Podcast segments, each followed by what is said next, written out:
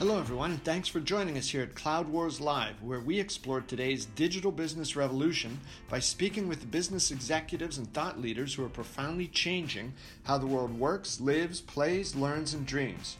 Our guest today is Ganesh Kumar, Senior Executive Vice President of Oriental Bank, where Ganesh is leading an aggressive digital transformation initiative. Ganesh, thanks very much for joining us. Ganesh, the banking world that you're in, so many changes, so many rising expectations from consumers. You've got regulatory issues to think about, you've got technology issues coming into this. Where do you get started on this, and what's been going on with your bank? Well, um, as you might have known, uh, Puerto Rico is a very well developed uh, financial market. Uh, at one point in time, we had multinationals from Spain and as well as from Can- Canada. We had uh, eight branches. Now we are whittled down to sort of three plus two. When I say plus two, they are multinationals which have lost interest to the market. So it's a very highly saturated market, and our challenges are a little bit more magnified because we are an island and uh, we are competing for the same sort of people that uh, that's in the island. As a challenger brand, we have sort of embarked on a path to differentiate ourselves from traditional banking. How do we do? So, you know, you might have heard from other banks on convenience play, right? So that's the angle that we also caught on. But the way we like to do it is we want to make the banking more easy, more convenient, but at the same time we want to add value to the relationship so in other words you know we don't want to be sitting in the branch and taking your request but you should be able to do that most of it on your digital platform and while we use our resources to provide bob you know you have this money sitting over here? Do you want to invest? What are your life goals? Those kind of things. So our background has been you know we do have a bank and we also have a broker dealer advisory firm and also insurance. So it's all of a full spectrum of products. How do we bring those full spectrum of products? I think you asked the question of where do we start, and uh, yeah. you know, um, I always look at it from a Venn diagram perspective. Mm-hmm. You know, if I do something from for the for the customers, it needs to be profitable for the banks mm-hmm. and meet banks' objective, if not the profit, long-term growth or something like that. So it's the same thing with the regulatory aspects as well. You know, we do not take any regulatory initiative or project as a regulatory project. Like for instance, we are now looking into refining our approach doing BSA AML, which is a hot button topic. Mm-hmm. But if you just approach that as a regulatory effort, it becomes you know no win situation for the bank. Yeah. But at the same time, it captures a lot of information about the customers, mm-hmm. right?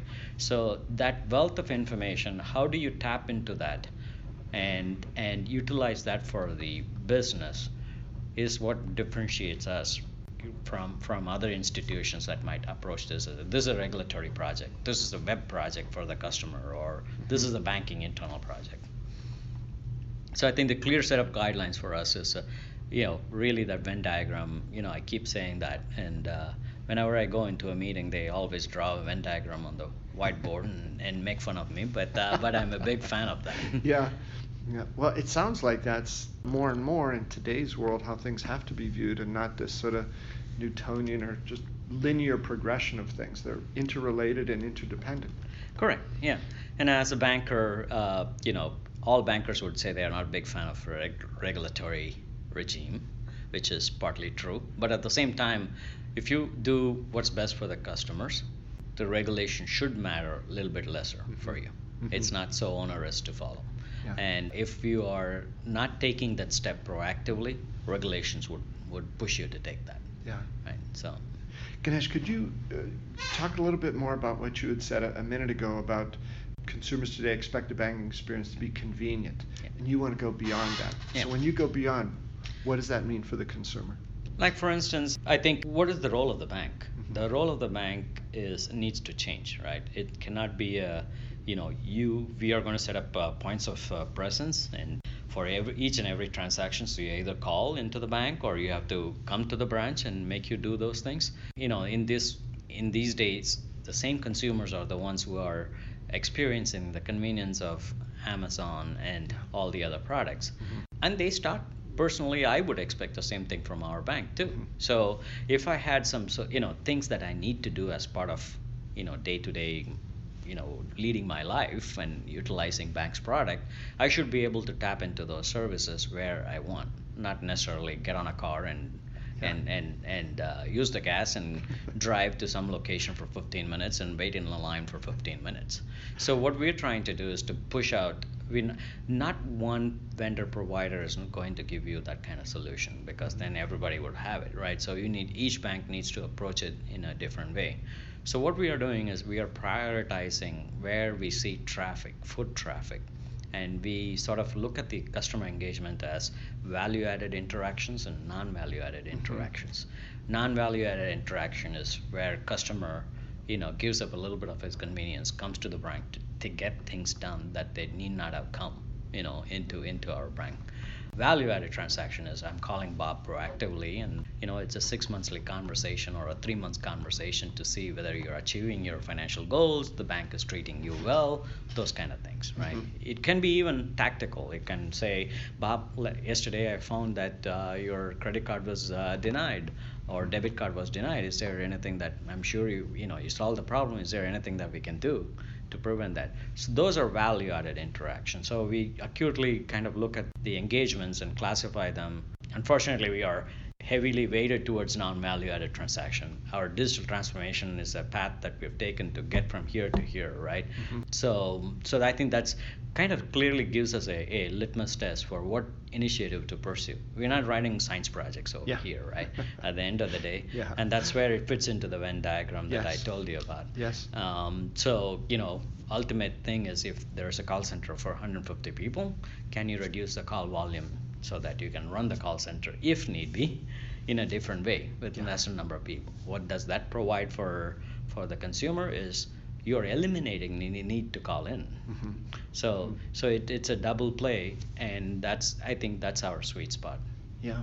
So Ganesh, digital transformation, a term that's widely used, sometimes overused or misused, but clearly from a couple of things you've said here, it's at the heart and soul of what you're doing. Could you talk a little bit about that journey? Sure. And uh, as I said, we are not a big fans of buzzwords and uh, when people talk about uh, vendors talk about omni-channel this that and you know as we sort of roll our eyes primarily because what they might be referring to is probably a good case study to read mm-hmm. but not necessarily good for the bank yeah. right so again you know i uh, you will know at the end of the this conversation i re- you reuse the word venn diagram uh, again and again and again right? One is bank profitability the other one is customer convenience and i need to be able to do operational efficiencies third aspect of it. So obviously uh, we need to we need to hit on all those things. The sweet spot is where you know i, I have to be all the time. I'm not going to do you know most of the customer innovation projects if you look at it they get carried away with all these newfangled things coming in yeah. like for instance can i ask my amazon echo to do check my balances. Really, um, we we've done few of those things too, mm-hmm. but we're not very shy to sort of pull the plug on it. Mm-hmm. For instance, uh, you know, today we have a feature called uh, cardless cash access, which was widely received, you know, widely publicized, and it was the talk of the town. So that feature we publicized because it showed our sort of digital edge. You know, we used it for marketing purposes. Unfortunately, the adoption levels were pretty low. So what do you do? So in this, you know, when you're doing something new in transformation, I do believe that you should not shy in experimenting, but at the same time, you should be disciplined enough to roll back some of these things and focus on the core things the customers are accepting. Yeah. And so we are at a point in time we have to evaluate what the adoption levels, if whether we can improve. If not, does it take us to the next level of to achieving that transformation. So the question, the thing that you asked me is uh, digital transformation. Everybody talks different stories, but I think you know we have in in Spanish we summarize the value proposition for our customers, and it's called Rapido, Fácil, y Hecho. Rapido is fast, Fácil is easy, mm-hmm. and Hecho is done, right? Mm-hmm. So we take the same mantra and apply it internally as well. You know, for instance, a workday implementation. What do we want? You know, people would say it's the same thing, right? Any different task that you take, performance appraisal or benefits enrollment, we want Rapido Fácil y mm-hmm. So that's how we sort of made it a little bit easier for people to say, is it easy? It is done, you know, that yeah. kind of thing. Those three pieces fit almost into a Venn diagram. Yeah. Yeah. Exactly. it's by intention and design. Yeah, exactly. So, Ganesh, if you would to talk a little bit about the role of technology in this, and you know, you've got a sort of a sweeping set of responsibilities, the strategy, the transformation here, a number of things. In some ways, technology is indispensable to that, but Yeah. do you think sometimes do people get carried away a little bit of what you were just saying with what technology can do Yeah. versus what it should do? Technology is very hard to get it right, right? I Mhm. mean, you know, obviously in banking we provide I don't want to mention the name, but you might have heard this because you've been around, you know, the Yeah. banking sector for a while. Uh, banking is nothing but bits and bytes. You might it might resonate who it is, and we can talk about it later. uh, that sort of drilled down. I heard this when I was 20 years old, and that sort of drilled into my mind. Well, you can provide banking, you know, anywhere, right? But value add comes from people, and and there are a lot of people out there, business, you know, business community and consumers alike. They need help managing their finances, Mhm. and to us, I think the most important thing is to eliminate, as you said, non-value added transaction. Because when I started, you know, with the bank, most of the branches we had, we grew up to 65 branches, and then we cut back to 38 branches Mhm. primarily because we realized most of them come there for very mundane transactions you know check deposit pay bill this that which they could have done so so for us i think the first start, first effort is getting the technology right in addressing those things that we can we can address we can position as value add for the customers Yeah. you know con- convenience play or value add Yeah. and then to me i think the technology if we focus if you have such a razor focus objective you can get things done but if you're creating a platform to achieve things that things that you don't know of Mhm. Then that's when people run into problem of overscoping it getting all the things wrong and those kind of things so we've always been a big fan of when we implement we have core set of objectives to be clear on what we need to achieve out of that Mhm. at least for the next year or so Mhm. we cannot crystal ball five years because Right. things change but at least for the next 12 months we were clear and that same thing we applied with the workday as well. You know that's the same approach we applied. Um, so you know i was talking about most people would get started with oh i want to do payroll. I want to do benefits enroll. No we looked at how can we get the information at the fingertips of people who want to use it. Mhm. because the prior to that we didn't have the capability. Yeah. One of the things, if I may, if you indulge me with the story, you know, I as Please. a head of the uh, as a head of the banking, retail banking, I do go around the branches, and it's very hard with my memory, failing memory, to remember, you know, all the 38 people, all the 38 branches, and eight people in each, bran- you know, eight person branch and you can do the math. And we do have job rotations and, and, and turnovers and things like that uh, so earlier the conversation was I would shake hands, and uh, by the time I go over there, that person might have gone or whatever it is. So it's very hard to to remember. And you know the purpose of going over to the branches as an executive is they need to kind of say, okay, this person is accessible. It, it, Yeah. You know, he shows interest in my you know my work, my personal circumstances, things like that. So with Workday, you know, I do have an app the first thing that I do is before I enter a branch, you know, go into look into the app, Yeah. and it's got, you know, everybody talks about 360 degree view of the customer, but it's not the 360 degree view of the employee, right? Mhm. I can drill down to the to the the uh, performance form and see some of the comments that they might have given in response to their their manager's feedback, and I specifically ask the question of, what do you think about that? Yeah. Yeah. you know so that is a lot more powerful in establishing the rapport and connection for all the managers and more than saying oh i'm able to do the uh, benefits enrollment or or some procedural stuff right? So i think the people engagement is clearly the should be the motive and that should be the one that's leading the implementations of these platform rather than operational reasons. Yeah, there was uh, earlier today. Uh, you know, we, we were here at Workday Rising, and there was a, a panel discussion involving some of the C-level executives from Workday, and a couple of them said uh, that they use, you know, Workday HR, and they said that the Workday people are just brutal. Uh, critics of the system, you know, anything that they don't love, you know, all It the doesn't execs get that we hear about it. Yeah. So uh, and and I I think uh, that that's where the advantage is. Uh, we I want to say we are the same level of the financial information, but we are getting there. We're not there yet. We're in the process of doing it. Yeah. Yeah. So, Ganesh, look ahead a little bit. Mm-hmm. When you do get there, what will be different? What will you be able to do then that you're not quite able to do yet? Well, from a workday perspective, or yeah, with the financials and then overall. Okay, as I said, the you know the bank has transformed itself in terms of its its outlook and its strategy, right? So, you know, it's not just a marketing speak. We have we practice that.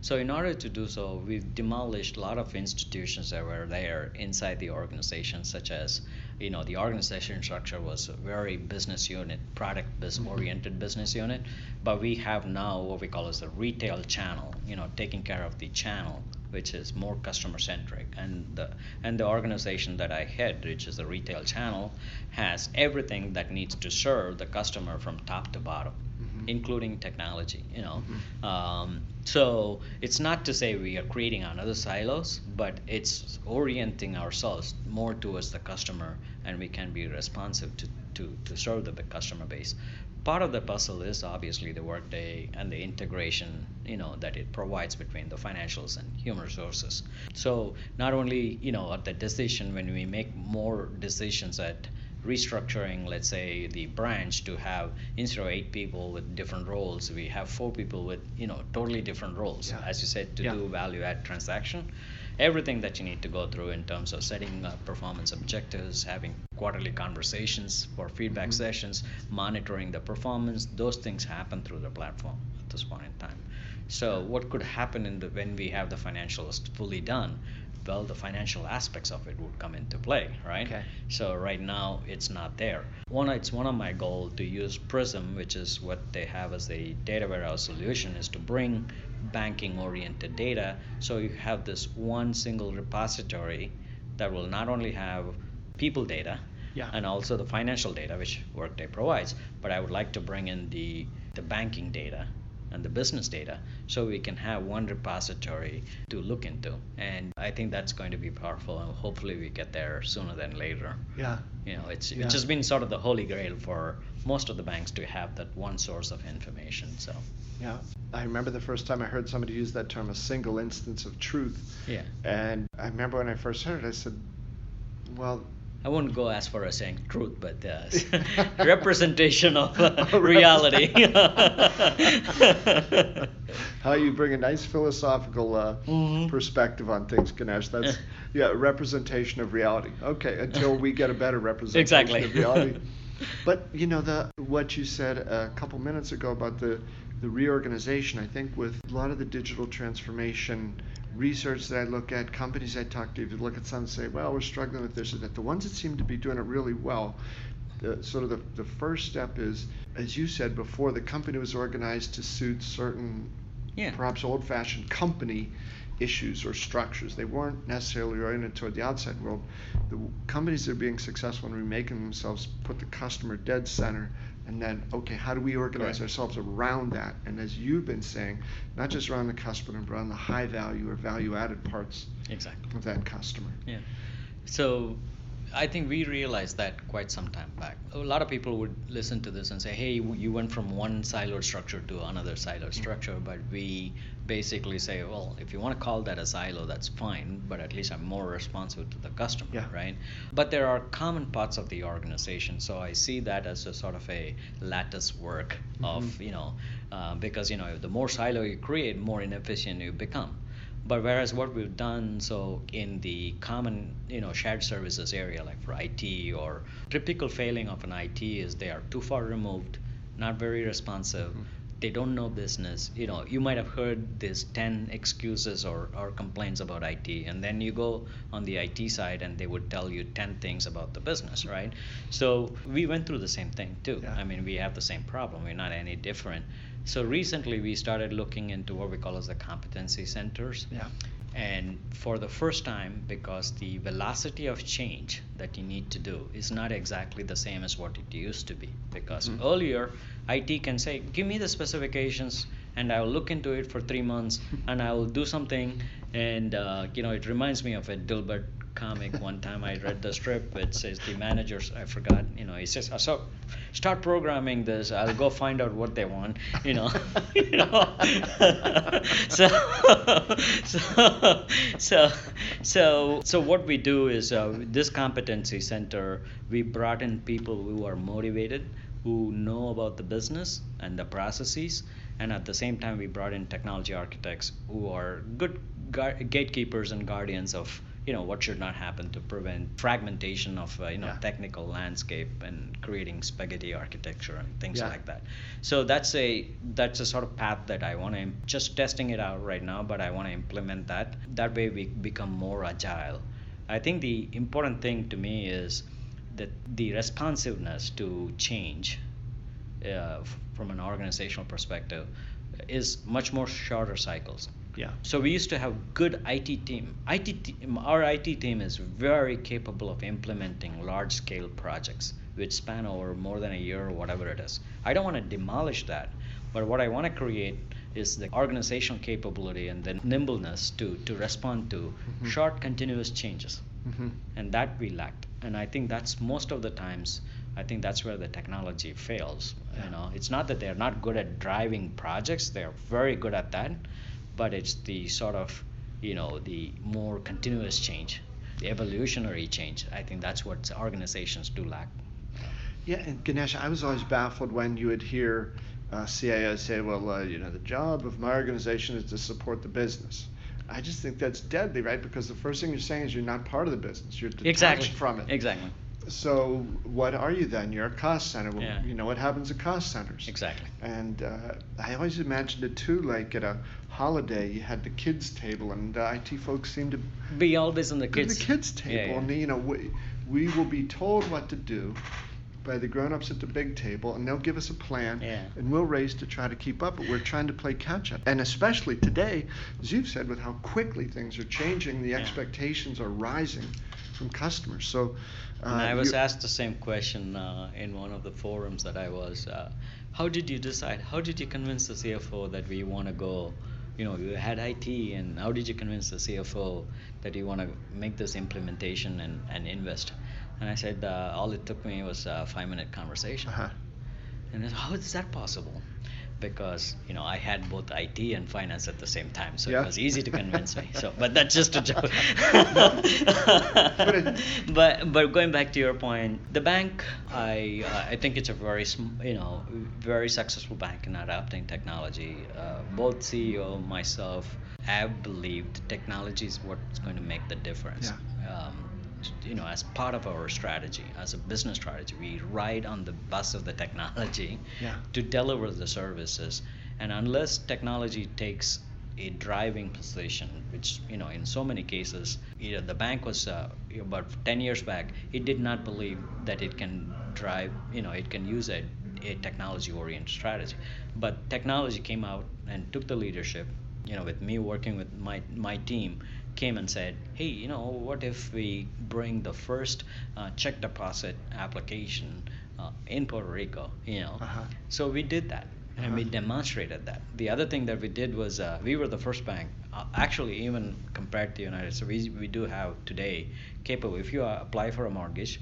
and we say, okay, go to this website, and it will give you a Federal Express sort of tracking. You know, mm-hmm. different stages: mm-hmm. applied, processed, you know, pending documents, and then finally it says uh, schedule a closing time. Uh-huh. So you know, if you look at the mortgage process, it's one of the most anxious, anxiety-driven, uh, angst-driven process yeah. ever in, in anybody's life. Yeah. I think they should not go through that, right? Yeah. So we make it little steps to sort of say, okay, here's what you we expect, and mm-hmm. we'll keep you posted. You know, it's not that we can close the mortgage in 20 days. We got to go through these steps, but at least if we keep you posted, yeah. you would stay in, engaged and you would feel you know less anxious about this process right? So that was another way of technology driving the business right? So i think the technology needs to take what business today is not enabled by technology yeah.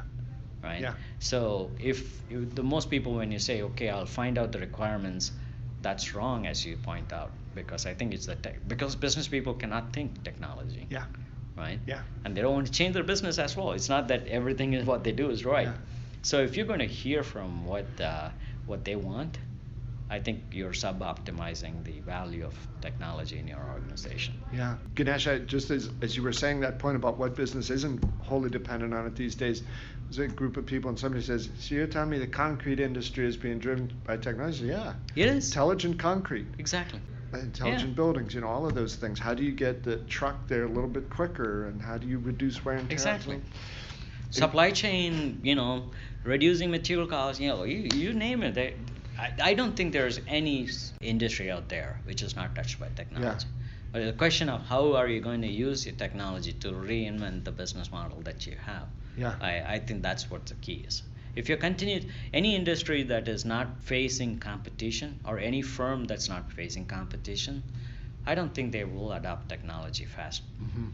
But on the Mhm. other hand, you are you are put in a situation that you have to fight for the market share, Mhm. and I think you would see the quicker adoption of technologies in those firms. Ganesh, I got to tell you, one of the most interesting discussions about technology, and this was at an uh, uh, event I was at, say, 10 years ago, but uh, there was a guy from the University of Michigan, C.K. Prahalad, who's a, just this Yeah, incredible.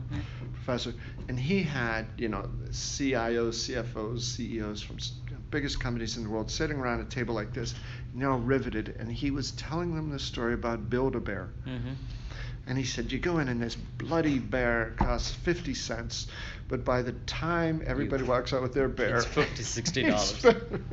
at least that, and they have your child's birthday and you know this and this and this and on like that. So it's this willingness to put the customer at the center of things, the customer experience. And yes, the bear, as he put it, the bloody 50 cent bear is great, but it turns into an experience that is vastly more valuable and interesting. And I think there the technology has that edge too, Okay. but it also I think is the thing that unlocks the potential of people trapped in organizations where you said, go sit at the kids' table, go sit at the kids' Yeah. table. Somebody executive comes into my branch, he doesn't know my name, he doesn't really give a crap. I'm gonna go look somewhere else Exactly. for something to do. So Or call the secretary to print print a form, and you can have only take two pages, and you know you don't know the. So yeah, you're right. You know. and there, there's so much to be done but i think your outlook that you have it seems to be typified by what you're doing there at the bank yes there are challenges but you are taking Yeah. that that broad view And the most important aspect of that is obviously we want to be technologically advanced, right? But the problem with our size bank is we cannot play with the big boys, Mhm. right? So I think the type of technology that we are now settling on are the ones that will enable smaller organizations to be nimble, to make the changes, to not rely on external resources, or to have a, a large IT department of 100 people, you know, Mhm. programming. Uh, these are the kinds of things that we are trying to avoid. We had external resources in the previous applications that we used because it was fragmented, it, it required a lot of programming. We eliminated those things. Mhm. But we have in, in actually in human resources, not that we had headcount resource uh, savings, but in human resources, we have more business partners Yeah. that work with business teams on their operational issue aspects of it, how to manage people, how to you know strategically play a role. So you see, the role of the in the department has changed, which Yeah. sort of mimics what I was ta- talking to you about the role of the bank in, in with the with our consumer. Yes. We're not mainly dealing with check cashing, uh, you know, locking the card, unlocking the card, or whatever, reissuing the card, or you know, printing checks for you. But we want to aspire Yeah. for other things. So, so, the, so I think this is sort of a little inside outside. You know, it's a sort of the same philosophy that we are trying to to pursue.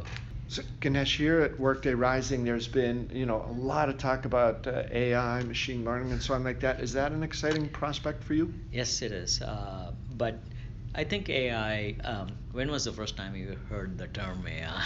Oh, I'm in a- 1960s, that right? was long so, time, yeah. so what is what is it different this time? I think it's not a science project anymore. Uh-huh. Uh, at the same time, in my opinion, but for very few organizations, commercial enterprises like banks, it really is not artificial intelligence. It's basically heuristics based, uh, different rules, and you have the ability to refine the rule as you go. And it's there is a little bit of self learning. So to me, if somebody says artificial intelligence, it, please don't consider that as what we talked about back in uh, 70s or, uh, you know, there's not going to be an Android robot, you know, uh, which, uh, so I think artificial intelligence is a lot of uh, rules about the business and understanding, making sense of data.